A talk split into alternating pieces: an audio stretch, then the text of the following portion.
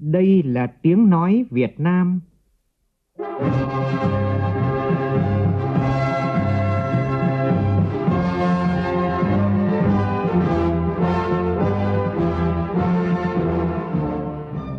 là tiếng nói Việt Nam, phát thanh từ Hà Nội, thủ đô nước Cộng hòa xã hội chủ nghĩa Việt Nam.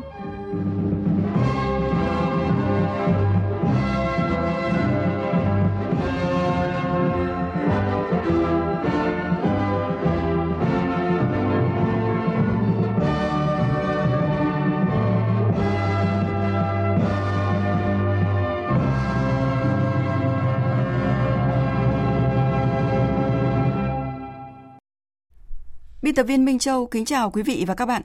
Mời quý vị và các bạn nghe chương trình Thời sự trưa của Đài Tiếng Nói Việt Nam. Chương trình có những nội dung chính sau đây.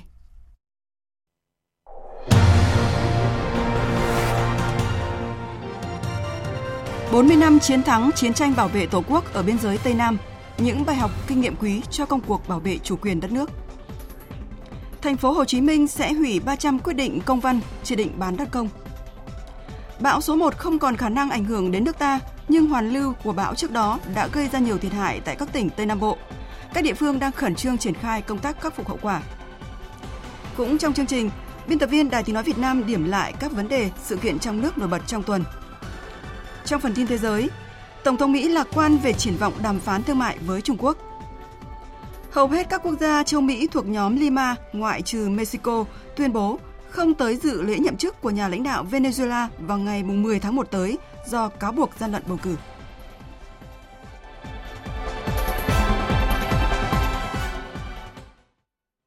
Bây giờ là nội dung chi tiết. Nhận lời mời của Thủ tướng Chính phủ Nguyễn Xuân Phúc, Thủ tướng Chính phủ nước Cộng hòa Dân chủ Nhân dân Lào Thongloun Sisoulith dẫn đầu đoàn đại biểu cấp cao Chính phủ Lào sang dự và đồng chủ trì kỳ họp lần thứ 41 Ủy ban Liên Chính phủ Việt Nam Lào tại Hà Nội trong hai ngày, hôm nay và ngày mai. Việc Thủ tướng Lào Thongloun Sisoulith sang Việt Nam tham dự và đồng chủ trì kỳ họp lần thứ 41 Ủy ban Liên Chính phủ Việt Nam Lào tiếp tục khẳng định ưu tiên đối ngoại của hai nước là không ngừng phát triển mối quan hệ hữu nghị truyền thống, đoàn kết đặc biệt và hợp tác toàn diện Việt Nam Lào, tăng cường sự tin cậy chính trị giữa hai nước, tạo một kênh thống nhất chỉ đạo triển khai các thỏa thuận cấp cao, thúc đẩy quan hệ hợp tác giữa hai nước trong thời gian tới. Thưa quý vị và các bạn, kỷ niệm 40 năm ngày chiến thắng chiến tranh bảo vệ biên giới Tây Nam của Tổ quốc và cùng quân dân Campuchia chiến thắng chế độ diệt chủng mùng 7 tháng 1. Những ngày này, tại nhiều địa phương trên cả nước diễn ra nhiều hoạt động trong thể kỷ niệm sự kiện này. Phát biểu tại lễ kỷ niệm trọng thể sự kiện lịch sử trọng đại này tại thủ đô Hà Nội vào ngày hôm qua, Thủ tướng Nguyễn Xuân Phúc nhấn mạnh, dù thời gian đã trôi qua gần nửa thế kỷ, nhưng phán quyết mới đây của Tòa án Campuchia dưới sự bảo trợ của Liên Hợp Quốc tuyên án các cựu thủ lĩnh của tập đoàn diệt chủng Pol Pot phạm tội ác diệt chủng chống lại nhân loại, đã trả lại công lý cho hàng chục nghìn người vô tội bị tàn sát. Phán quyết này cũng một lần nữa khẳng định tính chính nghĩa sáng ngời của sự giúp đỡ vô tư, trong sáng của quân tình nguyện Việt Nam tại Campuchia. Chiến thắng ngày 7 tháng 1 năm 1979 là thắng lợi chung của nhân dân hai nước Việt Nam, Campuchia, cũng như của nhân loại tiến bộ trên toàn thế giới. Cũng nhân kỷ niệm 40 năm sự kiện chiến thắng, Đại tướng Ngô Xuân Lực, Đại tướng Ngô Xuân Lịch, Bộ trưởng Bộ Quốc phòng đã có bài viết nhan đề Chiến thắng chiến tranh bảo vệ Tổ quốc ở biên giới Tây Nam, bài học cho công cuộc bảo vệ chủ quyền đất nước. Bài viết khẳng định, chiến thắng chiến tranh bảo vệ biên giới Tây Nam của Tổ quốc đã để lại nhiều bài học kinh nghiệm quý trong công cuộc xây dựng và bảo vệ Tổ quốc Việt Nam hiện nay. Trong phần sau của chương trình, Đài Tiếng Nói Việt Nam trân trọng giới thiệu lược trích bài viết này – Mời quý vị và các bạn đón nghe. Thời sự VOV nhanh, tin cậy, hấp dẫn. Mời quý vị và các bạn nghe tiếp chương trình Thời sự trưa của Đài Tiếng Nói Việt Nam. Phóng viên Tuấn Tú đưa tin, sáng nay tại thành phố Vũng Tàu, tỉnh Bà Rịa Vũng Tàu, Bộ Tư lệnh Vùng 2 Hải quân tổ chức lễ tiễn hai đoàn công tác gồm cán bộ, chiến sĩ, phóng viên các cơ quan báo chí cùng nhiều phần quà Tết đến với nhà giàn DK1, trạm radar 590 Côn Đảo. Đây là hoạt động hàng năm mỗi khi Tết đến xuân về, thể hiện sự quan tâm của Đảng, Nhà nước, quân đội và tình cảm của nhân dân cả nước đối với các lực lượng đang làm nhiệm vụ trên các vùng biển đảo của Tổ quốc. Đại tá Nguyễn Quốc Văn, Phó Chính ủy vùng 2 Hải quân cho biết, ngoài các điểm nhà giàn DK1, trên thềm lục địa phía Nam, đoàn công tác sẽ tới thăm và chúc mừng năm mới một số cơ quan dân chính, các đơn vị đóng quân trên huyện đảo, quân đảo. Cứ hàng năm mỗi độ Tết đến xuân về, à, Bộ Tư lệnh Vùng 2 chúng tôi được à, Bộ Tư lệnh Quân chủng giao nhiệm vụ cùng với à, các cái đại biểu và phóng viên đi ra chúc Tết động viên bộ đội đang công tác ở nhà giàn JK1 và trạm Gia ở trên đảo Sa. Chúng tôi sẽ mang những gói quà ra để cho bộ đội đón Tết, mang ờ, tình cảm của đất liền, sự quan tâm của Đảng, Nhà nước và đặc biệt là tình cảm của nhân dân cả nước, của đồng bào cả nước ra với các đồng chí đang làm nhiệm vụ ở đảo Sa và đó là sự động viên to lớn đối với bộ đội ờ, đang ngày đêm canh giữ vùng biển ờ, ở phía nam của Tổ quốc. Vào sáng nay tại chùa Đại Bi, thành phố Thanh Hóa, Ban chỉ đạo vận động hiến máu tình nguyện tỉnh Thanh Hóa phối hợp với Hội chữ thập đỏ tỉnh, Giáo hội Phật giáo Việt Nam tỉnh Thanh Hóa, câu lạc bộ tuyên truyền vận động hiến máu tình nguyện, phát động chiến dịch vận động hiến máu tình nguyện dịp Tết Nguyên đán và lễ hội Xuân Hồng năm 2019. Tin chi tiết như sau. 1.350 người đã tham gia hiến hơn 1.000 đơn vị máu. Đây là lần thứ 6 tỉnh Thanh Hóa tổ chức chiến dịch vận động hiến máu dịp Tết Nguyên đán và lễ hội Xuân Hồng để truyền thông rộng rãi đến các tình nguyện viên và tầng lớp nhân dân hiểu đúng hơn về công tác hiến máu tình nguyện. Đồng thời, vận động cán bộ công chức viên chức, lao động, chiến sĩ các lực lượng vũ trang và các tình nguyện viên tham gia hiến máu, tạo phong trào thi đua hiến máu tình nguyện vì cộng đồng tại các địa phương, cơ quan đơn vị, phân đấu đảm bảo đủ số lượng máu dự phòng cấp cứu điều trị cho người bệnh trong dịp Tết Nguyên đán kỷ hợi 2019. Tại thành phố Hồ Chí Minh, Trung ương Đoàn Thanh niên Cộng sản Hồ Chí Minh sáng nay tổ chức lễ tuyên dương học sinh ba rèn luyện cấp trung học năm 2017-2018. Tin của phóng viên Hà Khánh, thường trú tại thành phố Hồ Chí Minh. Năm nay, Trung ương Đoàn Tuyên Dương trao danh hiệu cao quý này cho 13 học sinh từ các tỉnh Bình Dương, Bình Phước, Đồng Tháp, Bắc Giang và thành phố Hồ Chí Minh. Đây là 13 học sinh ưu tú có thành tích xuất sắc trong học tập, tích cực tham gia các hoạt động đoàn hội và phong trào thanh niên trong năm qua. Chia sẻ sau khi nhận danh hiệu, Châu Quốc Huy, trường trung cấp nghề kỹ thuật công nghệ Hùng Vương, thành phố Hồ Chí Minh, huy chương vàng kỳ thi nghề cấp quốc gia năm 2018, huy chương bạc nghề lắp ráp mạng thông tin tại kỳ thi tay nghề ASEAN năm 2018, nói Thật sự em rất là vui về cái danh hiệu này riêng cá nhân em và gia đình em thì mục tiêu là em sẽ cố gắng hoàn thành tốt hơn nữa về việc học của em ở trường và và trước mắt em sẽ hoàn thành việc học và em đang hướng tới một kỳ thi môn lắp ghép các mạng ờ, thông tin kỳ thi tay nghề thế giới tại ờ, Kazan nước Nga sắp tới vào năm 2019. Tại buổi tuyên dương cũng đã diễn ra tọa đàm với sự tham gia của các đại diện các doanh nghiệp, các sở ngành thành phố. Các đại biểu cho rằng Hiện nay Việt Nam luôn thiếu lao động, nhất là nguồn nhân lực chất lượng cao. Trong cuộc cách mạng công nghiệp 4.0 hiện nay, thị trường lao động là sự vận động vươn lên liên tục nên người lao động hiện nay ngoài giỏi nghề thì phải gắn liền với công nghệ, tư duy. Đại diện các doanh nghiệp đã nêu lên một số yêu cầu trong công tác tuyển dụng, trong đó nhấn mạnh các học viên cần phải đảm bảo ba yếu tố là đạo đức, kỹ năng nghề và tác phong công nghiệp. Cũng tại thành phố Hồ Chí Minh, hướng tới kỷ niệm ngày truyền thống học sinh sinh viên mùng 9 tháng 1, sáng nay, Sở Giáo dục Đào tạo thành phố Hồ Chí Minh phối hợp với trường Đại học Nguyễn Tất Thành và nhiều cơ sở giáo dục khác tổ chức hội trại truyền thống mùng 9 tháng 1 lần thứ 13 với hơn 10.000 học sinh, sinh viên tham gia. Tin của phóng viên Mỹ Dung. Với chủ đề tự hào học sinh thành phố học tập và làm theo lời bác, hội trại truyền thống 9 tháng 1 của thành phố Hồ Chí Minh năm nay có 8 cụm trại trải đều ở các quận huyện. Tham gia hội trại cùng với hơn 10.000 học sinh sinh viên tiêu biểu còn có 1.000 giáo viên đến từ các cơ sở giáo dục trên địa bàn thành phố. Thông qua các hoạt động tại hội trại, ban tổ chức còn phát động chương trình Vì biển đảo quê hương, cuộc vận động người dân thành phố Hồ Chí Minh không xả rác ra đường và kênh rạch vì thành phố sạch và giảm ngập nước, cùng nhiều hoạt động khác về an toàn giao thông. Điểm nhấn nổi bật so với mọi năm là năm nay, hội trại còn có hoạt động tư vấn hướng nghiệp cho các học sinh có nhu cầu thông qua nhiều chương trình thiết thực. Cũng trong dịp này, ban tổ chức hội trại đã tuyên dương trao học bổng cho 420 học sinh tiêu biểu và 73 học sinh ba tích cực của thành phố Hồ Chí Minh trong năm học vừa qua. Nguyễn Thanh Hoàng, học viên Trung tâm Giáo dục nghề nghiệp Giáo dục thường xuyên quận 4 chia sẻ cảm xúc. Tụi em thật là vinh dự và tự hào khi tiểu trại của em đặt tên Nguyễn Tất Thành, tên của bác Hồ thời còn trẻ. Vào thời kỳ đó, bác đã ấp ủ những ước mơ cống hiến cho quê hương đất nước. Chính vì lý do đó chúng em đặt tên Nguyễn Tất Thành là mong muốn là các bạn học sinh học tập và noi gương theo bác. Chúng em tự hứa với bản thân là sẽ cố gắng học tập để cống hiến cho thành phố. Chuyển sang một số thông tin về kinh tế xã hội đáng chú ý.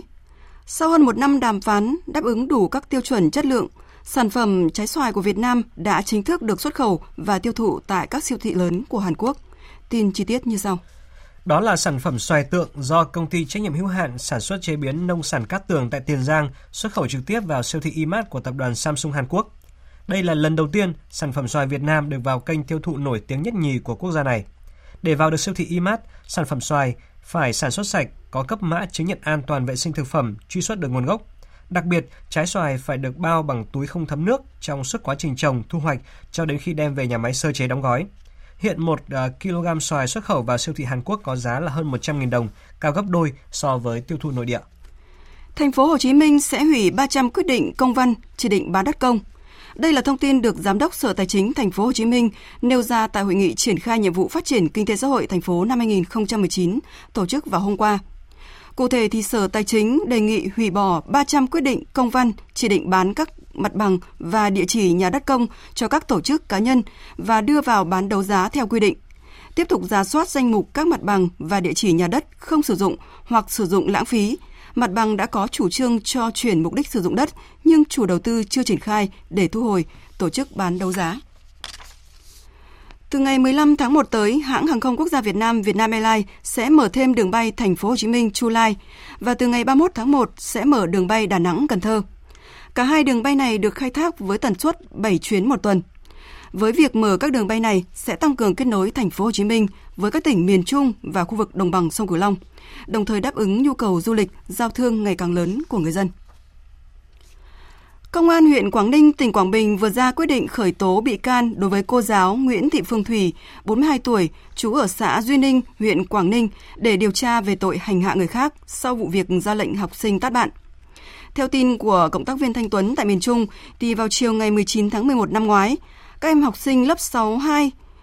trường Trung học cơ sở Duy Ninh, huyện Quảng Ninh, tỉnh Quảng Bình được ra khỏi lớp nghỉ giải lao. Lúc này thì các bạn trong lớp phát hiện một bạn nói tục nên báo cáo cô giáo chủ nhiệm là cô Nguyễn Thị Phương Thủy. Cô Thủy đã ra lệnh cho 23 học sinh trong lớp có mặt tát bạn 10 cái vào má vì vi phạm quy định do cô đặt ra. Về nhà các em học sinh này, về nhà thì em học sinh này sưng tấy hai má, gia đình phải đưa vào bệnh viện đa khoa Dinh 10 điều trị. Sau khi xảy ra vụ việc, cô Thủy đã bị tạm đình chỉ giảng dạy.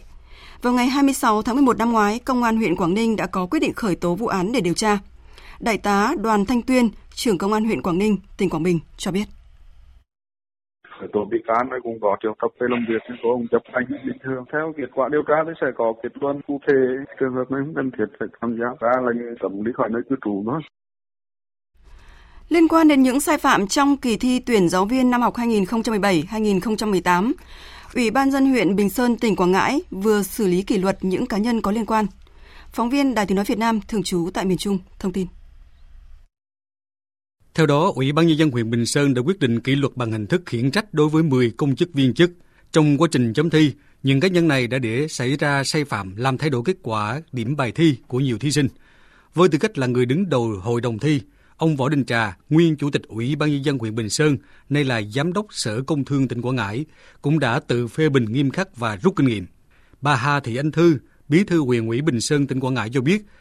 Ban thường vụ vẫn chưa đồng thuận nội dung của Ủy ban nhân huyện. Sau khi có văn bản của thường trực tỉnh ủy yêu cầu huyện ủy Bình Sơn việc trách nhiệm của ban thường vụ thế nào thì ban thường vụ huyện ủy đã có văn bản giải trình để báo cáo ban thường vụ tỉnh ủy. Trong đó nêu rõ trách nhiệm của những người tham mưu trong quy chế thi đã làm cho tranh lại điểm cách chấm của các giáo viên thì phải chịu trách nhiệm. Như Đài Tiếng Nói Việt Nam đã đưa tin, tại kỳ thi tuyển giáo viên tỉnh Quảng Ngãi năm học 2017-2018, sau khi dư luận nghi vấn có tiêu cực, tỉnh Quảng Ngãi đã tổ chức 3 đoàn kiểm tra chấm thẩm định hơn 1.600 bài thi ở 11 trên 14 hội đồng thi tuyển tại các huyện thành phố. Kết quả có 42 thí sinh từ rớt thành đậu và 67 thí sinh có kết quả ngược lại. Riêng tại huyện Bình Sơn, kết quả chấm thi phúc khảo 71 trường hợp, có 8 thí sinh từ rớt thành đậu và 21 thí sinh có kết quả ngược lại.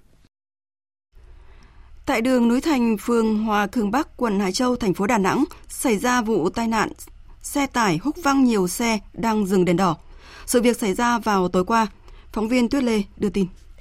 Cụ thể vào khoảng 17 giờ chiều tối qua, xe tải mang biển số 43C 17001 chưa rõ tên tài xế đang chạy trên đường 30 tháng 4 theo hướng từ đường Nguyễn Hữu Thọ về quảng trường mùng 2 tháng 9 khi đến ngã tư giao với đường núi Thành, thành phố Đà Nẵng đã húc văng hai ô tô và một xe máy đang dừng đèn đỏ. Cú tông mạnh khiến nhiều xe bị hư hỏng. Ông Nguyễn Hữu Cường, tránh văn phòng Ban an toàn giao thông thành phố Đà Nẵng cho biết. Cái vụ tai nạn chiều hôm qua nó chỉ là va chạm tại nút ngõ tư có đèn tín hiệu. Cái này là do lỗi của lái xe chạy với cái tốc độ không kiểm soát được. May mắn va chạm nhẹ. Hiện nay á, Ủy ban nhân dân thành phố và Ban toàn giao thông thành phố Đà Nẵng triển khai công tác bảo đảm trật tự an toàn giao thông, tăng cường cái công tác bảo đảm an toàn giao thông trên các tuyến đường và các nút giao thông. Cũng vào tối qua, tại địa phận thị xã Bỉm Sơn, tỉnh Thanh Hóa, đã xảy ra vụ tai nạn giao thông nghiêm trọng. Tàu SE6 đang lưu thông theo hướng Bắc Nam đến km 135 cộng 910 thì va phải xe ô tô 7 chỗ vượt ẩu qua đường sắt. Cú va chạm mạnh đã khiến xe ô tô văng ra khỏi đường sắt, lật ngửa. Ba người trên xe bị thương được đưa đi cấp cứu. Tin của phóng viên Sĩ Đức. Vụ tai nạn xảy ra tại đường ngang dân sinh không có các chắn thuộc phường Bắc Sơn, thị xã Bỉm Sơn, Thanh Hóa. Theo người dân địa phương, Thời điểm xảy ra tai nạn, do tài xế xe ô tô thiếu quan sát khi vượt đường sắt đã bị tàu SE6 đang trên hành trình Nam Bắc đâm trực diện. Cú đâm mạnh đã hất văng xe ô tô khoảng gần 20 mét. Thời điểm xảy ra tai nạn, ba người trên xe ô tô đều bị thương nặng và được đưa đi cấp cứu. Tại hiện trường, ô tô hư hỏng nặng, lật ngửa bên đường dây. Vụ tai nạn khiến cho tàu SE6 phải dừng lại và khoảng 20 phút sau thì mới tiếp tục hành trình. Công an thị xã Bỉm Sơn đang điều tra làm rõ nguyên nhân vụ tai nạn. Còn vào khoảng 40 giờ 4 giờ 30 phút sáng nay, trên quốc lộ 1A đoạn qua thị xã Hải Thượng, huyện Hải Lăng, tỉnh Quảng Trị cũng xảy ra một vụ tai nạn. Xe tải chạy hướng Bắc Nam lao xuống ta luy âm rồi lật nghiêng. Lực lượng chức năng phát hiện hai người đàn ông bị thương chưa rõ danh tính, trong đó có một người bị mắc kẹt trên xe. Sau nhiều giờ ứng cứu thì cơ quan chức năng mới đưa được người đàn ông mắc kẹt ra khỏi xe và đưa đi cấp cứu. Hiện lực lượng chức năng đang khẩn trương cứu hộ phương tiện bị tai nạn.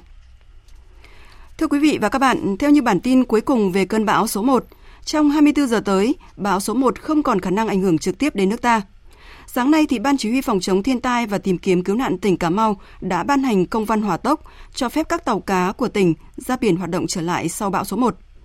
Trước đó thì tỉnh Cà Mau có gần 8.000 tàu với hơn 20.400 thuyền viên đã được cơ quan chức năng tỉnh liên lạc, thông tin liên tục về hướng đi của cơn bão số 1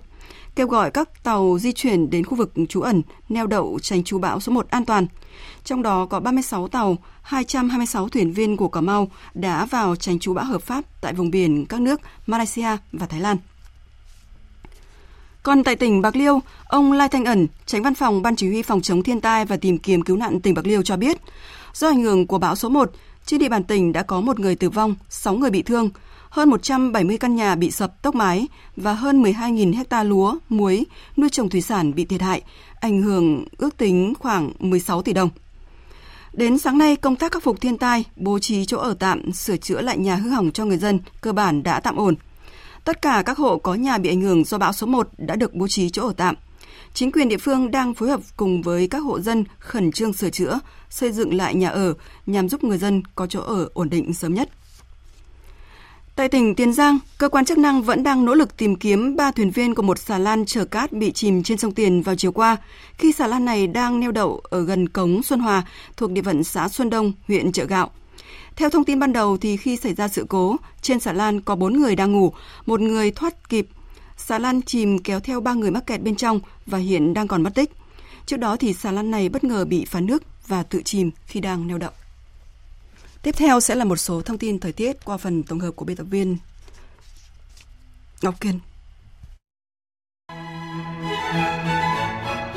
Theo Trung tâm Dự báo Khí tượng Thủy văn Quốc gia, dự báo thời tiết ngày cuối tuần này ở Bắc Bộ trời nhiều mây, có mưa vài nơi, trời rét, đêm có nơi rét đậm. Ban ngày nhiệt độ cao nhất trong khoảng 19 đến 22 độ, riêng khu Tây Bắc có nơi trên 23 độ. Thủ đô Hà Nội hôm nay có lúc có mưa nhỏ, nhiệt độ cao nhất từ 18 đến 21 độ. Trung Bộ đêm có mưa, mưa rào rải rác và có nơi có rông, ngày có mưa vài nơi. Phía Bắc trời lạnh, nhiệt độ cao nhất trong khoảng 19 đến 22 độ, ở phía Nam cao hơn trong khoảng 24 đến 27 độ. Nam Bộ thì nhiều mây, có mưa rào và rông vài nơi, tuy nhiên một số nơi trời nắng, nhiệt độ tăng cao tới 31, 34 độ. Thành phố Hồ Chí Minh thời tiết mát mẻ, nhiệt độ cao nhất trong ngày khoảng 29 đến 33 độ.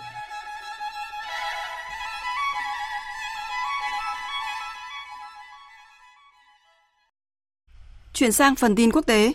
Phóng viên Đài Tiếng Nói Việt Nam thường trú tại Mỹ đưa tin, Tổng thống Mỹ Donald Trump và lãnh đạo Đảng Dân Chủ ngày hôm qua tiếp tục thất bại trong nỗ lực đạt được một thỏa thuận nhằm chấm dứt tình trạng đóng cửa chính phủ một tuần một phần hiện nay. Bất đồng xung quanh 5 tỷ đô la Mỹ cho việc xây dựng bức tường biên giới với Mexico vẫn chưa được tháo gỡ. Tân Chủ tịch Hạ viện Mỹ Nancy Pelosi cho biết hai bên đã thống nhất sẽ tiếp tục đàm phán, đồng thời nhấn mạnh vấn đề bức tường biên giới sẽ không thể giải quyết được nếu chính phủ không được mở cửa trở lại. Các quan chức chính quyền Tổng thống Mỹ Donald Trump do Phó Tổng thống Mike Pence dẫn đầu tiếp tục gặp lãnh đạo Quốc hội Mỹ vào cuối tuần này để tìm cách tháo gỡ bế tắc hiện nay. Theo lãnh đạo Dân Chủ tại Thượng viện Chuck Schumer, Tổng thống Donald Trump tuyên bố sẽ để chính phủ tiếp tục đóng cửa trong nhiều tháng, thậm chí hàng năm nếu yêu cầu ngân sách cho bức tường biên giới của ông không được đáp ứng.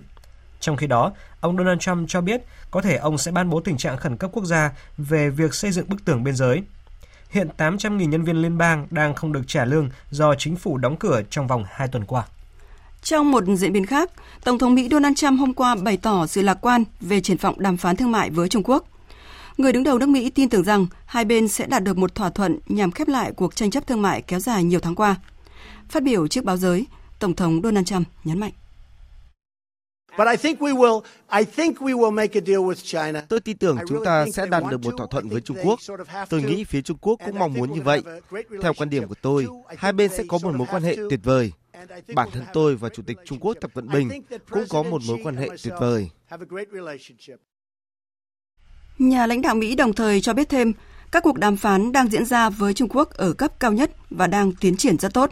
Dự kiến đầu tuần tới, phái đoàn Mỹ sẽ tới Bắc Kinh tham gia đàm phán với giới chức Trung Quốc.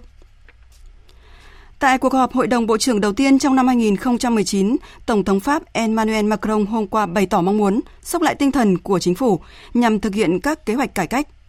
Năm 2018 vừa qua, nước Pháp đã phải trải qua một giai đoạn khó khăn, nhất là những tháng cuối năm với phong trào biểu tình áo vàng rầm rộ trên khắp cả nước. Phát biểu với báo chí sau cuộc họp, người phát ngôn chính phủ Benjamin Griveaux cho rằng phong trào áo vàng đã bị lợi dụng và trở thành một hành vi kích động bạo loạn và sâu xa hơn là lật đổ chính phủ. Tuy nhiên, chính phủ sẵn sàng đối thoại với những người chân thành, không lợi dụng những khó khăn của đồng bào mình làm công cụ chính trị.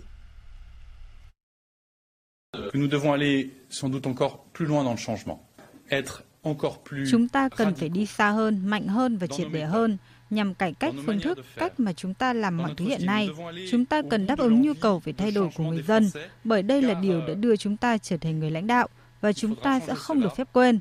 Có thể cách chính phủ hiện nay làm việc có phần bảo thủ, nhưng chúng tôi sẽ thay đổi. Chúng tôi sẵn lòng làm điều này cùng với tất cả những người chân thành mong muốn một sự đổi thay cho đất nước. Thưa quý vị và các bạn, vụ việc do dỉ thông tin của hàng trăm chính trị gia tại Đức đang thu hút sự quan tâm của dư luận. Chính phủ Đức hôm qua khẳng định những thông tin nhạy cảm và tài liệu nội bộ của văn phòng Thủ tướng Angela Merkel không chịu ảnh hưởng của vụ tấn công mạng này. Phát biểu tại cuộc họp báo thường kỳ, người phát ngôn chính phủ Đức Martina Fiat đồng thời nhấn mạnh, chính phủ Đức này đánh giá đây là một vụ việc rất nghiêm trọng. Như các bạn biết, dữ liệu cá nhân và tài liệu của hàng trăm chính trị gia đã bị công bố trên mạng. Dựa trên những phân tích đầu tiên, các chính trị gia và quan chức ở tất cả các cấp đều bị ảnh hưởng, từ Nghị viện châu Âu, Quốc hội Đức, các chính quyền và quan chức địa phương. Chính phủ Đức đánh giá đây là một vụ việc rất nghiêm trọng. Hội đồng Bảo an Liên Hợp Quốc hôm qua đã họp kín về cuộc bầu cử Tổng thống hôm 30 tháng 12 năm 2018 tại Cộng hòa Dân chủ Congo – trong bối cảnh kết quả cuộc bầu cử dự kiến sẽ được công bố cuối tuần này. Cuộc bầu cử tổng thống vừa qua được xem là mở đường cho tiến trình chuyển giao quyền lực dân chủ đầu tiên tại Congo kể từ năm 1960. Cụ thể như sau. Pháp đã yêu cầu tổ chức cuộc họp sau khi Liên minh châu Âu và Liên minh châu Phi kêu gọi chính quyền Cộng hòa Dân chủ Congo tôn trọng kết quả cuộc bỏ phiếu. Kết quả bầu cử ban đầu được dự kiến công bố vào ngày 6 tháng 1, song theo Ủy ban bầu cử, thời hạn này có thể bị trì hoãn các nước phương Tây hy vọng quốc gia lớn nhất khu vực châu Phi cận Sahara sẽ chứng kiến một tiến trình chuyển giao quyền lực dân chủ đầu tiên trong hòa bình kể từ năm 1960. Tổng cộng có 21 ứng cử viên chạy đua vào chiếc ghế tổng thống. Giáo hội Công giáo có ảnh hưởng tại Cộng hòa Dân chủ Congo đã triển khai hàng nghìn quan sát viên bầu cử. Trước đó hôm 3 tháng 1, chính phủ Mỹ kêu gọi Cộng hòa Dân chủ Congo công bố kết quả chính xác, đồng thời cảnh báo các biện pháp trừng phạt đối với những người vi phạm bầu cử. Tại thủ đô Lima của Peru, Hôm qua, Ngoại trưởng nhiều nước khu vực châu Mỹ đã tuyên bố không công nhận nhiệm kỳ mới của Tổng thống Venezuela Nicolas Maduro bắt đầu vào ngày 10 tháng 1 tới, với cáo buộc cuộc bầu cử hồi tháng 5 năm ngoái diễn ra không công bằng. Các quốc gia này cũng đã thống nhất đánh giá lại mối quan hệ với Venezuela và sẽ sớm đưa ra các biện pháp trừng phạt. Biên tập viên Đình Nam tổng hợp thông tin. 13 trong 14 quốc gia châu Mỹ thuộc nhóm Lima, ngoại trừ Mexico, khẳng định sẽ không tới dự lễ nhậm chức của nhà lãnh đạo Venezuela vào ngày 10 tháng 1 tới, kêu gọi ông này không nhậm chức để trao quyền lãnh đạo đất nước cho Quốc hội. Phát biểu với báo chí sau cuộc họp, Ngoại trưởng Peru Nestor Popolizio cho biết Chúng tôi ủng hộ Quốc hội Venezuela là cơ quan được bầu theo hiến pháp sau thúc giục Tổng thống Maduro không nhậm chức nhiệm kỳ mới. Chúng tôi kêu gọi ông Maduro tôn trọng vai trò của Quốc hội và chuyển giao quyền lực tạm thời cho cơ quan này đến khi một cuộc bầu cử mới được tổ chức. Theo Ngoại trưởng Peru Popolizio, 13 nước trong nhóm Lima đã đồng ý đánh giá lại mối quan hệ với Venezuela, đồng thời đưa ra lệnh cấm các quan chức cấp cao của Venezuela đi lại từ các quốc gia này. Chỉ riêng Mexico, quốc gia duy nhất trong nhóm Lima, đã không ký bản tuyên bố chung của nhóm về những chỉ trích nhằm vào nhà lãnh đạo Venezuela. Đây là lần đầu tiên Mexico phản đối tuyên bố chung của nhóm kể từ khi Lima được thành lập vào năm 2017, với mục đích thúc đẩy nền dân chủ tại Venezuela. Phản ứng đầu tiên trước tuyên bố chung của 13 nước thành viên Lima, Bộ trưởng Ngoại giao Venezuela Jorge Ariza vừa khẳng định việc Tổng thống Maduro nhậm chức nhiệm kỳ mới là một quá trình hợp pháp và hợp hiến. Theo ông, việc nhậm chức không cần sự chấp thuận của bất kỳ quốc gia nước ngoài nào. Thời gian tới, Venezuela sẽ sớm đưa ra các biện pháp đối xứng trước các lệnh trừng phạt của nhóm Lima nhằm vào nước này. Hãng thông tấn AFP của Pháp đưa tin, năm thiếu niên đã thiệt mạng và một người đàn ông bị thương nghiêm trọng khi hỏa hoạn bùng phát tại một phòng chơi nhập vai thực tế Escape Room ở thành phố Skodarin, miền Bắc Ba Lan vào tối qua. Cụ thể như sau. Bộ trưởng Nội vụ Hoa Kim Brzezinski cho biết tất cả những người thiệt mạng trong thảm kịch này đều là nữ giới 15 tuổi đang tổ chức sinh nhật. Người đàn ông khoảng 25 tuổi bị bỏng nặng đã được đưa tới cơ sở y tế để điều trị. Hiện cảnh sát và các lực lượng chức năng khác vẫn đang tiến hành xác minh nguyên nhân gây ra hỏa hoạn. Trong khi đó, Bộ trưởng Bruginski đã chỉ thị cho lực lượng cứu hỏa nước này tiến hành ra soát công tác phòng chống cháy nổ tại từng phòng chơi nhập vai thực tế trong tổng cộng hơn 1.000 escape room trên toàn lãnh thổ Ba Lan.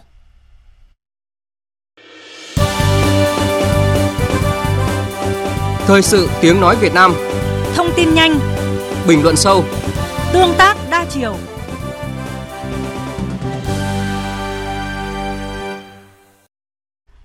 Thưa quý vị và các bạn,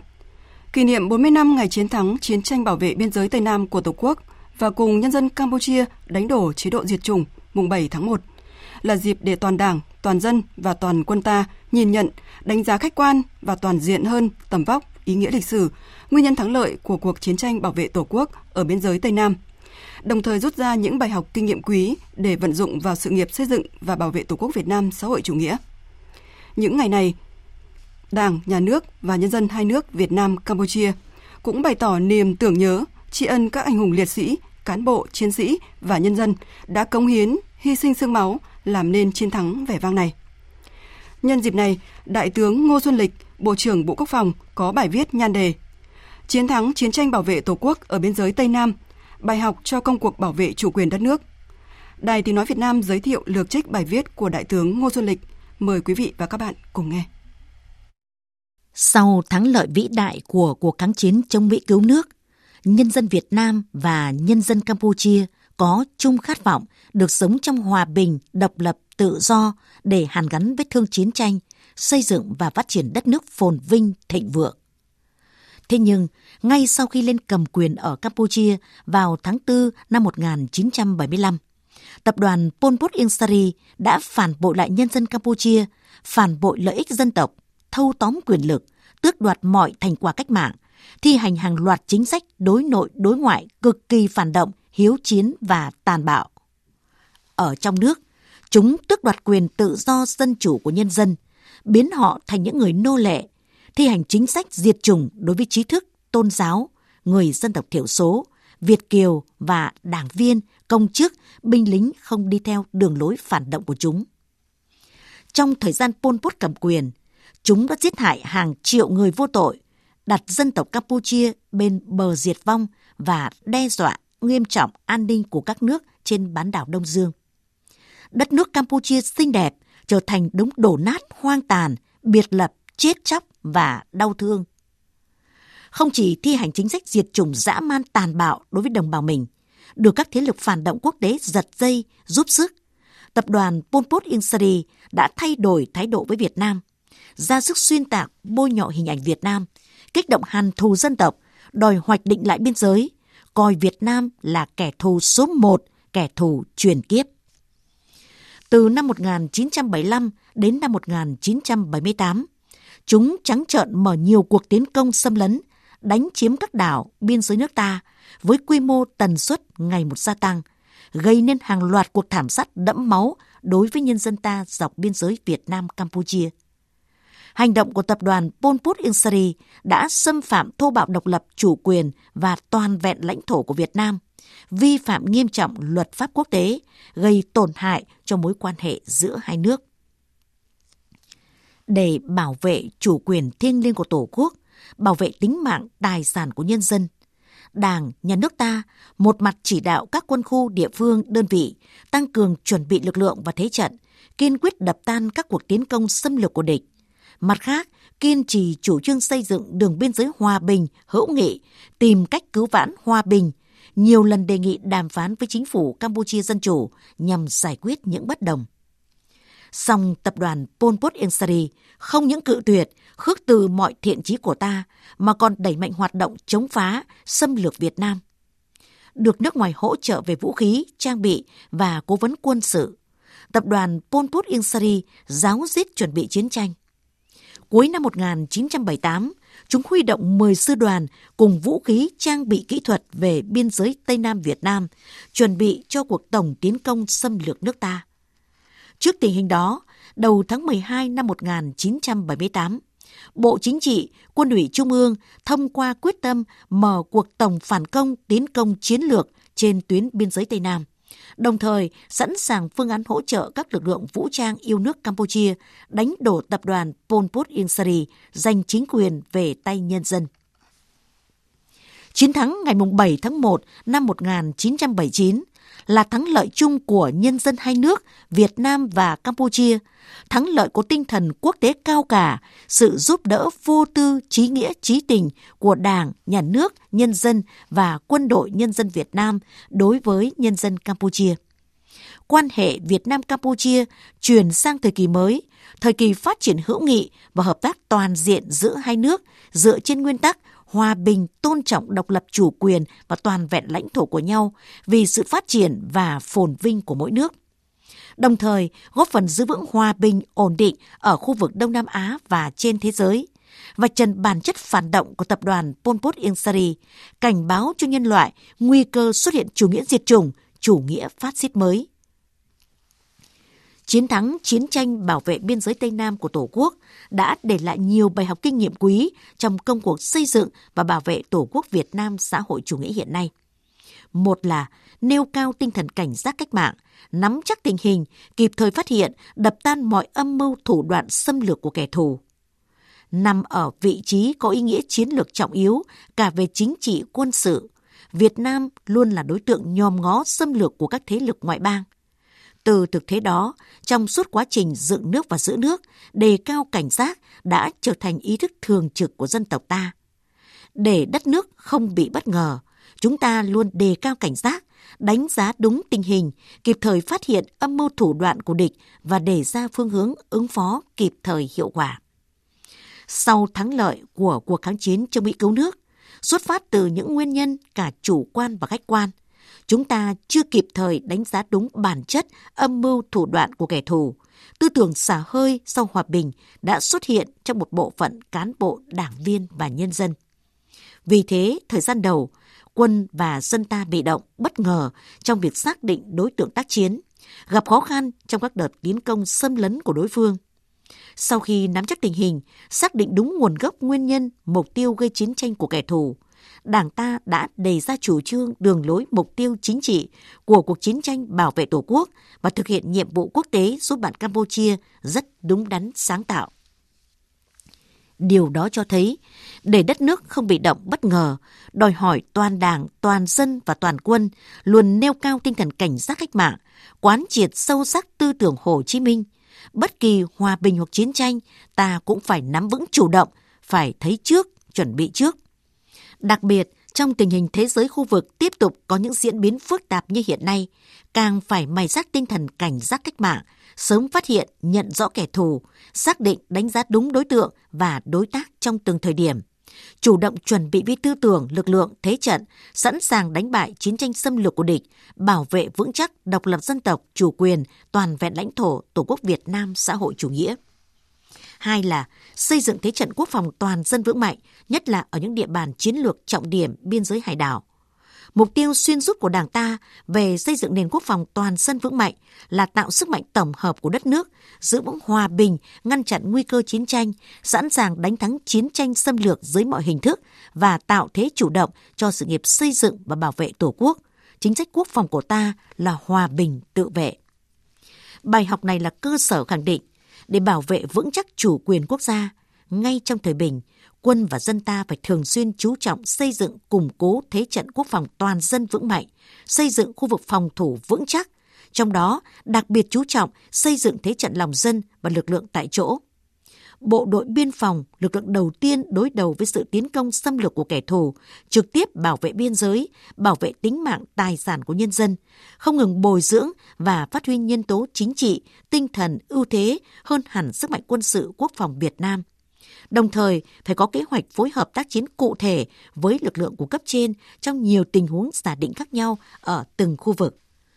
Trong tình hình thế giới khu vực tiếp tục có những diễn biến phức tạp như hiện nay, các cơ quan đơn vị trong toàn quân cần chủ động tích cực tham gia xây dựng, củng cố thế trận quốc phòng toàn dân trên địa bàn, nhất là ở địa bàn chiến lược trọng điểm biên giới biển đảo. Ba là chăm lo xây dựng quân đội nhân dân cách mạng chính quy, tinh nhuệ từng bước hiện đại, có chất lượng tổng hợp và sức chiến đấu ngày càng cao. Trong cuộc chiến đấu bảo vệ biên giới Tây Nam của Tổ quốc, nhờ phát huy cao độ nhân tố chính trị, tinh thần, ý chí quyết tâm chiến đấu, sáng tạo trong tổ chức lực lượng, xây dựng thế trận và cách đánh lực lượng vũ trang của ta, nòng cốt là quân đội nhân dân đã đánh bại các cuộc tiến công xâm lược quy mô lớn của kẻ thù, bảo vệ vững chắc độc lập, chủ quyền, toàn vẹn lãnh thổ của Tổ quốc và hoàn thành xuất sắc nhiệm vụ quốc tế cao cả quân đội nhân dân Việt Nam đã làm tốt chức năng đội quân chiến đấu, đội quân công tác, hòa bình, gắn bó với nhân dân, giúp đỡ dân, bảo vệ dân, không chỉ tô thắm thêm truyền thống bộ đội cụ Hồ, mà còn được nhân dân Campuchia ca ngợi tôn vinh là bộ đội nhà Phật. Trước yêu cầu ngày càng cao của nhiệm vụ bảo vệ Tổ quốc trong tình hình mới, đòi hỏi chúng ta phải đẩy nhanh hơn nữa tiến trình hiện đại hóa, nhất là đối với các lực lượng được xác định tiến thẳng lên hiện đại. Hải quân, phòng không không quân, tác chiến điện tử, thông tin liên lạc, trinh sát kỹ thuật, cảnh sát biển, cơ yếu và tác chiến không gian mạng. Đẩy nhanh lộ trình thực hiện từng bước hiện đại ở các lực lượng khác, đồng thời đặc biệt quan tâm chất lượng hiệu quả hoạt động tình báo chiến lược của Bộ Quốc phòng, Bộ Công an và các lực lượng khác. Tích cực xây dựng triển khai đề án đảm bảo vũ khí trang bị cho lực lượng lục quân đến năm 2020 và những năm tiếp theo theo hướng hiện đại tiếp tục quán triệt và thực hiện tốt nghị quyết của Bộ Chính trị về đẩy mạnh xây dựng phát triển công nghiệp quốc phòng đến năm 2020 và những năm tiếp theo. Bốn là nhạy bén nắm bắt tình hình thế giới khu vực, tăng cường hợp tác đối ngoại quốc phòng với các nước, nhất là các nước láng giềng. Cùng với chủ trương phát huy cao độ sức mạnh nội lực, tinh thần độc lập tự chủ, Đảng và nhà nước ta hết sức coi trọng và không ngừng tăng cường củng cố đoàn kết quốc tế, tranh thủ sự ủng hộ từ bên ngoài, kết hợp sức mạnh dân tộc và sức mạnh quốc tế, nội lực với ngoại lực, tạo nên sức mạnh tổng hợp để chiến thắng kẻ thù, giữ vững nền độc lập dân tộc. Trong quan hệ đối ngoại, phải hết sức tỉnh táo, giữ vững nguyên tắc chiến lược mềm dẻo, linh hoạt về sách lược, tích cực chuyển hóa đối tượng thành đối tác, gắn chặt với lợi ích đối tác với lợi ích quốc phòng an ninh, bảo vệ chủ quyền đất nước.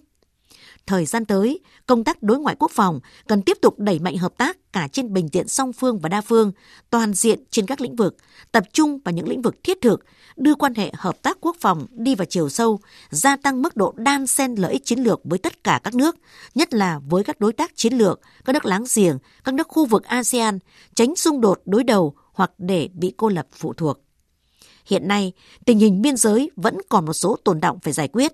tình hình Biển Đông tiếp tục diễn biến phức tạp với nhiều thách thức. Chúng ta cần tiếp tục nỗ lực quản lý và bảo vệ tốt đường biên mốc giới, tăng cường hợp tác với các nước láng giềng để hoàn thành việc phân định các mốc biên giới trên bộ, trên biển, xây dựng đường biên giới hòa bình, ổn định, hữu nghị, hợp tác và phát triển bền vững tích cực chủ động tranh thủ sự ủng hộ quốc tế đối với chủ quyền, quyền chủ quyền của Việt Nam trên các vùng biển và tiếp tục triển khai các diễn đàn đàm phán để giải quyết các vấn đề trên biển với các nước có liên quan đấu tranh với những vi phạm chủ quyền, quyền chủ quyền phù hợp với luật pháp quốc tế, trong đó có Công ước Liên Hợp Quốc về luật biển năm 1982 đẩy mạnh hơn nữa việc tuyên truyền, vận động tổ chức kiều bào Việt Nam cùng tham gia bảo vệ và xây dựng Tổ quốc. Kiên trì, kiên quyết đấu tranh, giải quyết tranh chấp bất đồng bằng biện pháp hòa bình dựa vào luật pháp quốc tế và cơ chế quy tắc khu vực, sẵn sàng thực hiện quyền tự vệ chính đáng khi chủ quyền, lợi ích quốc gia dân tộc bị xâm phạm. Quý vị và các bạn vừa nghe Đài Tiếng Nói Việt Nam lược trích bài viết của Đại tướng Ngô Xuân Lịch, Bộ trưởng Bộ Quốc phòng về chiến thắng chiến tranh bảo vệ Tổ quốc ở biên giới Tây Nam. Bài viết khẳng định, kỷ niệm 40 năm ngày chiến thắng chiến tranh bảo vệ Tổ quốc ở biên giới Tây Nam là dịp để toàn Đảng, toàn dân và toàn quân ta nhìn nhận, đánh giá khách quan, toàn diện hơn về tầm vóc, ý nghĩa lịch sử, nguyên nhân thắng lợi của cuộc chiến tranh bảo vệ Tổ quốc ở biên giới Tây Nam, rút ra những bài học kinh nghiệm quý để vận dụng vào sự nghiệp xây dựng và bảo vệ Tổ quốc Việt Nam xã hội chủ nghĩa. Đồng thời tưởng nhớ, tri ân các anh hùng liệt sĩ, cán bộ, chiến sĩ và nhân dân đã cống hiến, hy sinh xương máu làm nên chiến thắng vẻ vang này. Chiến thắng chiến tranh bảo vệ biên giới Tây Nam của Tổ quốc cũng để lại nhiều bài học kinh nghiệm quý trong công cuộc xây dựng và bảo vệ Tổ quốc Việt Nam hiện nay. Tiếp tục chương trình Thời sự trưa, mời quý vị và các bạn cùng biên tập viên Đài Tiếng Nói Việt Nam nhìn lại những vấn đề sự kiện trong nước nổi bật trong tuần.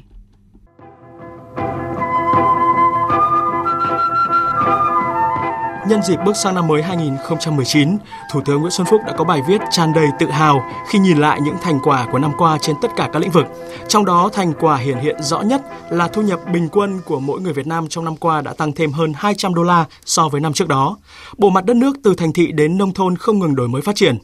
Người đứng đầu chính phủ nêu rõ 2019 sẽ là năm tăng tốc bứt phá để cụ thể hóa khát vọng vươn lên mạnh mẽ, ngay trong ngày đầu tiên của năm mới 2019, Chính phủ đã ban hành các nghị quyết số 1 và số 2 về các nhiệm vụ giải pháp chủ yếu thực hiện kế hoạch phát triển kinh tế xã hội. Chính phủ đặt mục tiêu kiểm soát bộ chi không quá 3,6% GDP, quản lý chặt chẽ hiệu quả hơn tài sản công, nợ công và đầu tư công, đẩy mạnh cải cách hành chính, xây dựng chính phủ điện tử, tăng cường tiếp công dân, giải quyết khiếu nại tố cáo và phòng chống tham nhũng lãng phí, với tầm nhìn và khát vọng vươn lên mạnh mẽ, với phương châm kỷ cương, liêm chính, hành động, sáng tạo, hiệu quả, chúng ta tin tưởng sẽ có được những bứt phá trong năm 2019, năm bản lề của kế hoạch 5 năm từ 2016 đến 2020 và cũng là kỷ niệm 50 năm thực hiện di trúc thiêng liêng của Chủ tịch Hồ Chí Minh. Còn hai ngày nữa là tròn 40 năm ngày chiến thắng chiến tranh bảo vệ biên giới Tây Nam của Tổ quốc và cùng quân dân Campuchia chiến thắng chế độ diệt chủng mùng 7 tháng 1. Phát biểu tại lễ kỷ niệm trọng thể sự kiện lịch sử trọng đại này tại thủ đô Hà Nội ngày hôm qua, Thủ tướng Chính phủ Nguyễn Xuân Phúc nhấn mạnh, dù thời gian đã trôi qua gần nửa thế kỷ, nhưng phán quyết mới đây của Tòa án Campuchia dưới sự bảo trợ của Liên Hợp Quốc tuyên các cựu thủ lĩnh của tập đoàn diệt chủng Pol Pot phạm tội ác diệt chủng chống lại nhân loại đã trả lại công lý cho hàng chục nghìn người vô tội bị tàn sát. Phán quyết này cũng một lần nữa khẳng định tính chi nghĩa sáng ngời của sự giúp đỡ vô tư trong sáng của quân tình nguyện Việt Nam tại Campuchia – Thưa quý vị, thưa các bạn, sắp có chỉ thị đưa ra khỏi Đảng những người không xứng đáng. Phát biểu tại hội nghị giao ban trực tuyến ngành tổ chức xây dựng Đảng cách đây 3 ngày, ông Phạm Minh Chính, trưởng ban tổ chức Trung ương cho biết, Ban Bí thư dưới sự tham mưu của ngành đang chuẩn bị ban hành chỉ thị nâng cao chất lượng kết nạp đảng viên, ra soát, sàng lọc và đưa ngay những người không còn đủ tư cách đảng viên ra khỏi Đảng. Hiện cả nước có khoảng 5 triệu đảng viên, đông nhưng không mạnh. Dư luận xã hội đang kỳ vọng rất lớn vào chỉ thị này bởi đảng viên tốt thì mới có cán bộ tốt, tri bộ tốt thì đảng mới mạnh, mới lãnh đạo đất nước phát triển. Phải sàng lọc, kiên quyết đưa ra những người không còn đủ tư cách, động cơ không trong sáng. Vào đảng không phải để chiến đấu hy sinh mà để được đề bạt, lên lương, thăng quan tiến chức. Một đề án rất đáng chú ý vừa được người đứng đầu chính phủ phê duyệt, đó là đề án văn hóa công vụ nhằm hình thành phong cách ứng xử, lề lối làm việc chuẩn mực của đội ngũ cán bộ công chức viên chức. Trong đó quy định, công chức không được nịnh bợ lấy lòng xếp. Chính phủ quy định cán bộ phải thực hiện 4 xin và 4 luôn, Bốn xin là xin chào, xin lỗi, xin cảm ơn và xin phép. Và bốn luôn là luôn mỉm cười, luôn nhẹ nhàng, luôn lắng nghe và luôn giúp đỡ. Người dân hy vọng đề án này sẽ thực sự đi vào cuộc sống, nâng cao tính chuyên nghiệp, trách nhiệm, năng động, minh bạch, hiệu quả trong hoạt động thực thi nhiệm vụ của cán bộ, đáp ứng nhu cầu phục vụ nhân dân và xã hội. Thưa quý vị, thưa các bạn, năm 2019 này dự báo tình hình thiên tai tiếp tục diễn biến phức tạp, khốc liệt hơn. Và ngay trong những ngày đầu năm mới vừa qua thì cơn bão số 1 đã gây nhiều thiệt hại tại các tỉnh miền Tây Nam Bộ. Hàng trăm căn nhà bị tốc mái sập đổ, hàng chục nghìn hecta lúa hoa màu bị ảnh hưởng. Rất may là chưa có người tử vong. Mưa bão đến sớm và bất thường, một lần nữa nhắc nhở các cơ quan chức năng, các cấp chính quyền và người dân các địa phương có ý thức hơn trong việc dự báo và chủ động ứng phó, giảm thiểu thiệt hại, cả thiên tai và nhân tai. Vâng, rõ ràng là không chỉ bão lũ, thiên tai, hỏa hoạn mới gây hậu quả nghiêm trọng, cướp đi mạng sống của con người. Còn một vấn nạn khác, nguy hiểm thường trực, gây ra những cái chết bất ngờ và để lại dư chấn tiêu cực lâu dài cho nhiều gia đình và xã hội. Đó là hiểm họa trực chờ mang tên tai nạn giao thông. Chỉ tính riêng 4 ngày nghỉ Tết dương lịch vừa qua, đã có 110 người chết vì tai nạn giao thông liên tiếp những vụ xe tải đâm mô tô, xe máy, mà đặc biệt là vụ tai nạn thảm khốc cách đây 3 ngày tại Long An. Một xe container đâm hàng loạt xe máy dừng đèn đỏ, làm 4 người chết và 18 người bị thương, đã khiến cả xã hội bàng hoàng. Điều tra cho thấy tài xế này có sử dụng ma túy trước khi lái xe. Theo một khảo sát từ 6 năm trước thì đã có hơn 30% tài xế container bằng lái FC dương tính với ma túy. Đây là con số nhức nhối, nhưng suốt nhiều năm qua, ngành giao thông dường như bất lực không ít lái xe siêu trường siêu trọng đi đường dài thừa nhận phải sử dụng ma túy mới đủ sức để cày. Còn lái xe lên cơn nghiện phóng bạt mạng đến chỗ mua ma túy, thậm chí nhiều doanh nghiệp vận tải biết tài xế sử dụng ma túy nhưng vẫn thuê do nhu cầu quá lớn. Có thể nói là vấn nạn này không mới và không chỉ với tài xế đường dài mà còn cả tài xế container, xe ben hay là xe khách ra vào thành phố. Nhiều nơi xe ben, xe container, xe khách vẫn chạy ầm ầm, sộc thẳng vào khu dân cư trường học, bất chấp là giờ cấm, đường cấm hay là chạy chung làn với cả xe máy. Cả hai vấn đề này đều có thể kiểm soát nhưng đều bị thả lỏng. Tài xế dường như không ai quản lý, đường xá chật trội, không có làn riêng biệt. Câu trả lời của giới chức quản lý thì vẫn luôn là lực lượng mỏng, xử phạt không xuể. Các chuyên gia cho rằng là nếu không nhắm vào giải quyết hai vấn nạn gốc rễ này mà chỉ đi xử lý từng vụ việc đơn lẻ thì thảm họa đã được báo trước nhiều năm sẽ vẫn còn đó và số người tử nạn vì tai nạn giao thông vẫn tiếp tục nhiều hơn cả chiến tranh. Trong một diễn biến mới nhất thì tại hội nghị tổng kết công tác bảo đảm an toàn giao thông năm qua và triển khai nhiệm vụ năm nay của Ủy ban An toàn giao thông quốc gia diễn ra vào ngày hôm qua, Phó Thủ tướng Trương Hòa Bình cũng là Chủ tịch Ủy ban An toàn Giao thông Quốc gia đề nghị không chỉ xử lý tài xế mà còn phải xử lý nghiêm trách nhiệm của chủ doanh nghiệp vận tải có tài xế sử dụng ma túy, làm việc quá giờ gây tai nạn. Dự kiến ngay trước Tết Nguyên đán này sẽ mở tổng kiểm soát hành chính với xe khách, xe container, xe tải, xe chở nguyên vật liệu dễ cháy nổ để đảm bảo người dân đi lại an toàn dịp Tết, tạo ý thức chấp hành tốt của chủ xe và tài xế.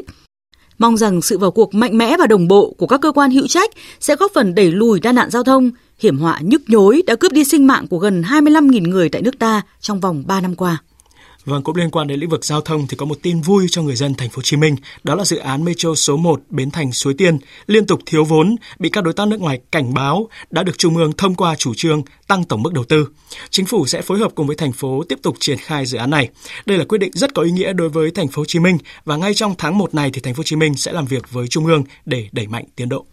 Xin được khép lại mục điểm tuần trong nước hôm nay bằng câu chuyện có thật như đùa. Đó là các người đẹp tự ý vượt rào, bất chấp sự đồng ý của cơ quan chức năng để tham dự các cuộc thi nhan sắc ở nước ngoài.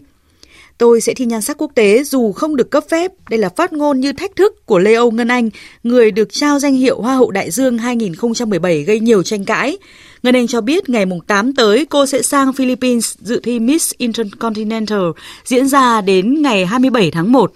Cuộc thi năm nay dự kiến có hơn 90 thí sinh từ các quốc gia và vùng lãnh thổ. Hồi cuối năm ngoái thì đơn vị đề cử Ngân Anh dự thi Miss Intercontinental nhận công văn của Cục Nghệ thuật biểu diễn, Bộ Văn hóa Thể thao và Du lịch từ chối cấp phép cho cô vì những lùm xùm từ cuộc thi Hoa hậu Đại Dương 2017.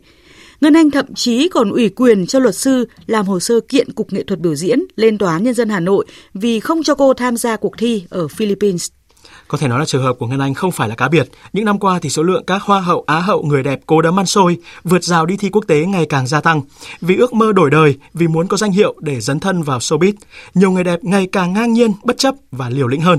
Nhiều chuyên gia cho rằng là nếu không có mức xử phạt nặng như là cấm diễn toàn quốc để gian đe, thì các hành vi tương tự, thách thức cơ quan chức năng sẽ vẫn còn lặp lại trong tương lai gần. Quý vị và các bạn vừa nghe biên tập viên Đài Tiếng Nói Việt Nam điểm lại những sự kiện, vấn đề trong nước nổi bật trong tuần. Tiếp tục chương trình Thật sự trưa sẽ là trang tin đầu tư tài chính và chuyên mục thể thao. Trang tin đầu tư tài chính. Thưa quý vị và các bạn, giá vàng trong nước phiên giao dịch cuối tuần đang có đà tăng ấn tượng. Các thương hiệu điều chỉnh tăng từ 50.000 đến 160.000 đồng một lượng.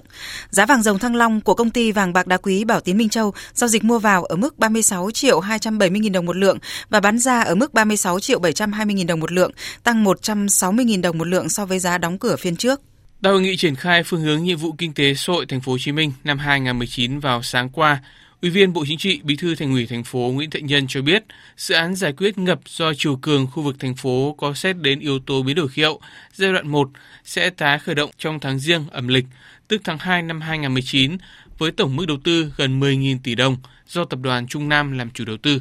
Hiện dự án đã ngưng thi công từ hồi tháng 4 sau khi hoàn thành hơn 70% khối lượng. Sở giao dịch chứng khoán Thành phố Hồ Chí Minh vừa thông báo chấp thuận cho Tổng công ty Điện lực Dầu khí Việt Nam được niêm yết toàn bộ hơn 2 tỷ cổ phiếu trên sàn giao dịch này với mã chứng khoán là POVK. Ngày giao dịch đầu tiên là ngày 14 tháng 1 năm 2019. Giá tham chiếu trong ngày giao dịch đầu tiên là 14.900 đồng một cổ phiếu. Biên độ dao động giá trong ngày giao dịch đầu tiên là 20% so với giá tham chiếu. Thưa quý vị và các bạn, phiên giao dịch cuối tuần khép lại với những diễn biến khá tích cực. Dòng tiền bắt đáy nhập cuộc đã giúp các chỉ số hồi phục ấn tượng. Thậm chí VN Index lấy lại mốc 880 điểm chỉ sau một ngày đánh mất. Đóng cửa phiên giao dịch, VN Index tăng 2,68 điểm lên 880,9 điểm. HNX Index tăng 0,32% lên 100,85 điểm và Upcom Index tăng 0,03% lên 52,19 điểm. Đầu tư tài chính biến cơ hội thành hiện thực. Đầu tư tài chính biến cơ hội thành hiện thực. Thưa quý vị và các bạn, thị trường chứng khoán sau kỳ nghỉ Tết Dương lịch 2019 có những phiên tăng giảm đan xen khiến nhà đầu tư không khỏi lo lắng. Phóng viên Đài Tiếng nói Việt Nam có cuộc trao đổi với chuyên gia chứng khoán Lê Ngọc Nam, Phó trưởng phòng nghiên cứu tư vấn và đầu tư công ty chứng khoán Tân Việt về những điểm đáng lưu ý của thị trường. Mời quý vị và các bạn cùng theo dõi. À, vâng thưa ông, thị trường chứng khoán Việt Nam sau kỳ nghỉ Tết dương lịch qua phân tích bình luận của ông thì có gì đáng lưu ý ạ? Thị trường ờ, chứng khoán kể từ đầu năm năm 2019 đến hiện tại thì ờ, có diễn biến tương đối là sát với thị trường chứng khoán thế giới và chúng ta cũng thấy xuất hiện một vài phiên giảm điểm tương đối là mạnh và đâu đó nó vượt qua ngưỡng hỗ trợ là 880 điểm của thị trường. Vì vậy thì đợt giảm điểm lần này có mức thanh khoản tương đối là thấp và chỉ xung quanh độ khoảng 2.800 tỷ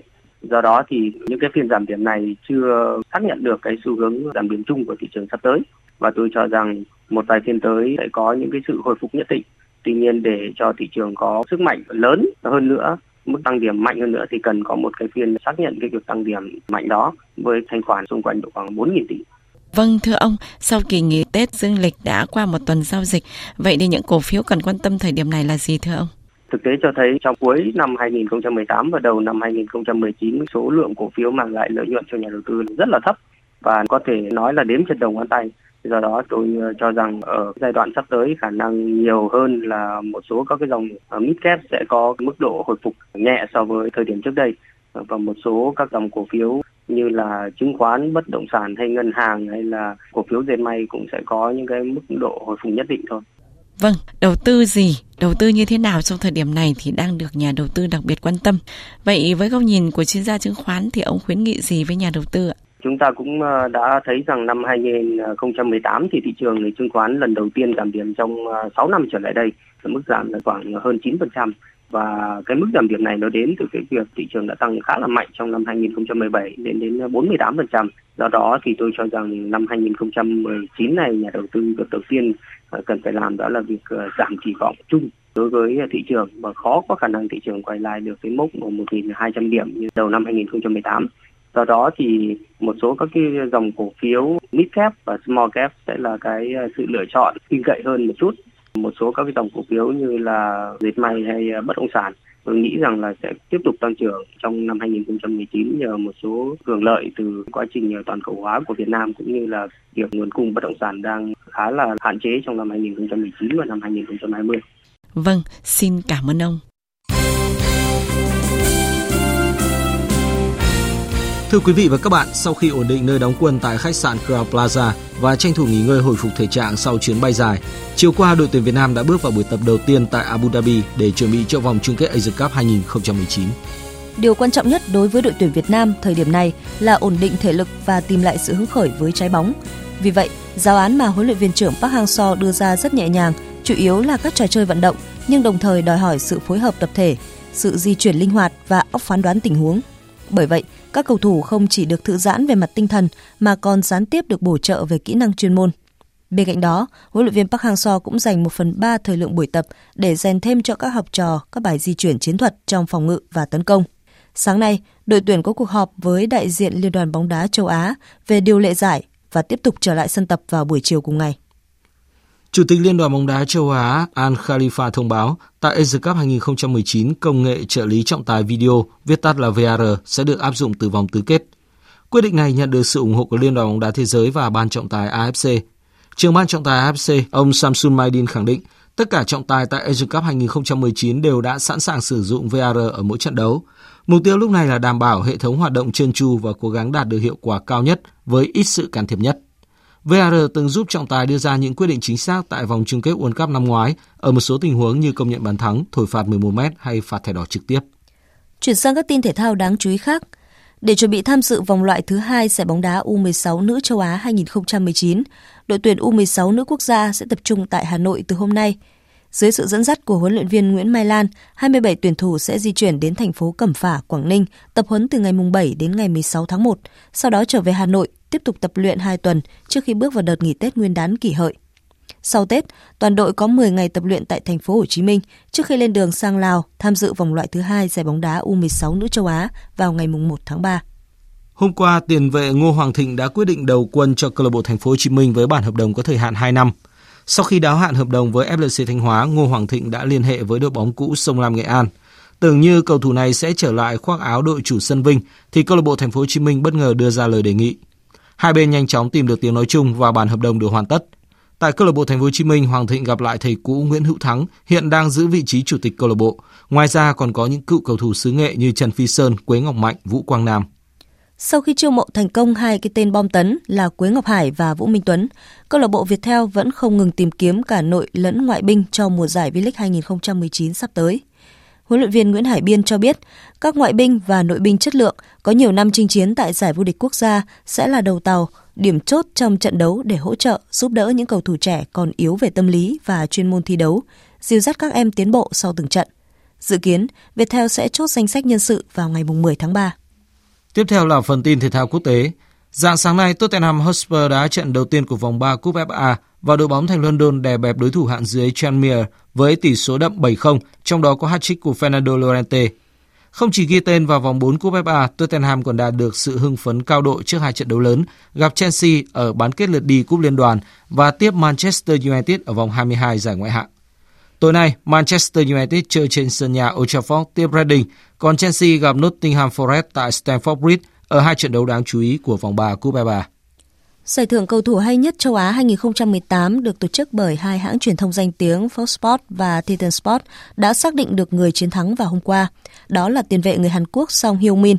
Đây là phần thưởng xứng đáng dành cho Song Hyo Min với những nỗ lực không biết mệt mỏi trong năm 2018. Sau khi ghi bàn khiến đội tuyển Đức bị loại ngay ở vòng bảng World Cup, Song Hyung Min góp phần giúp Olympic Hàn Quốc giành huy chương vàng ASEAN.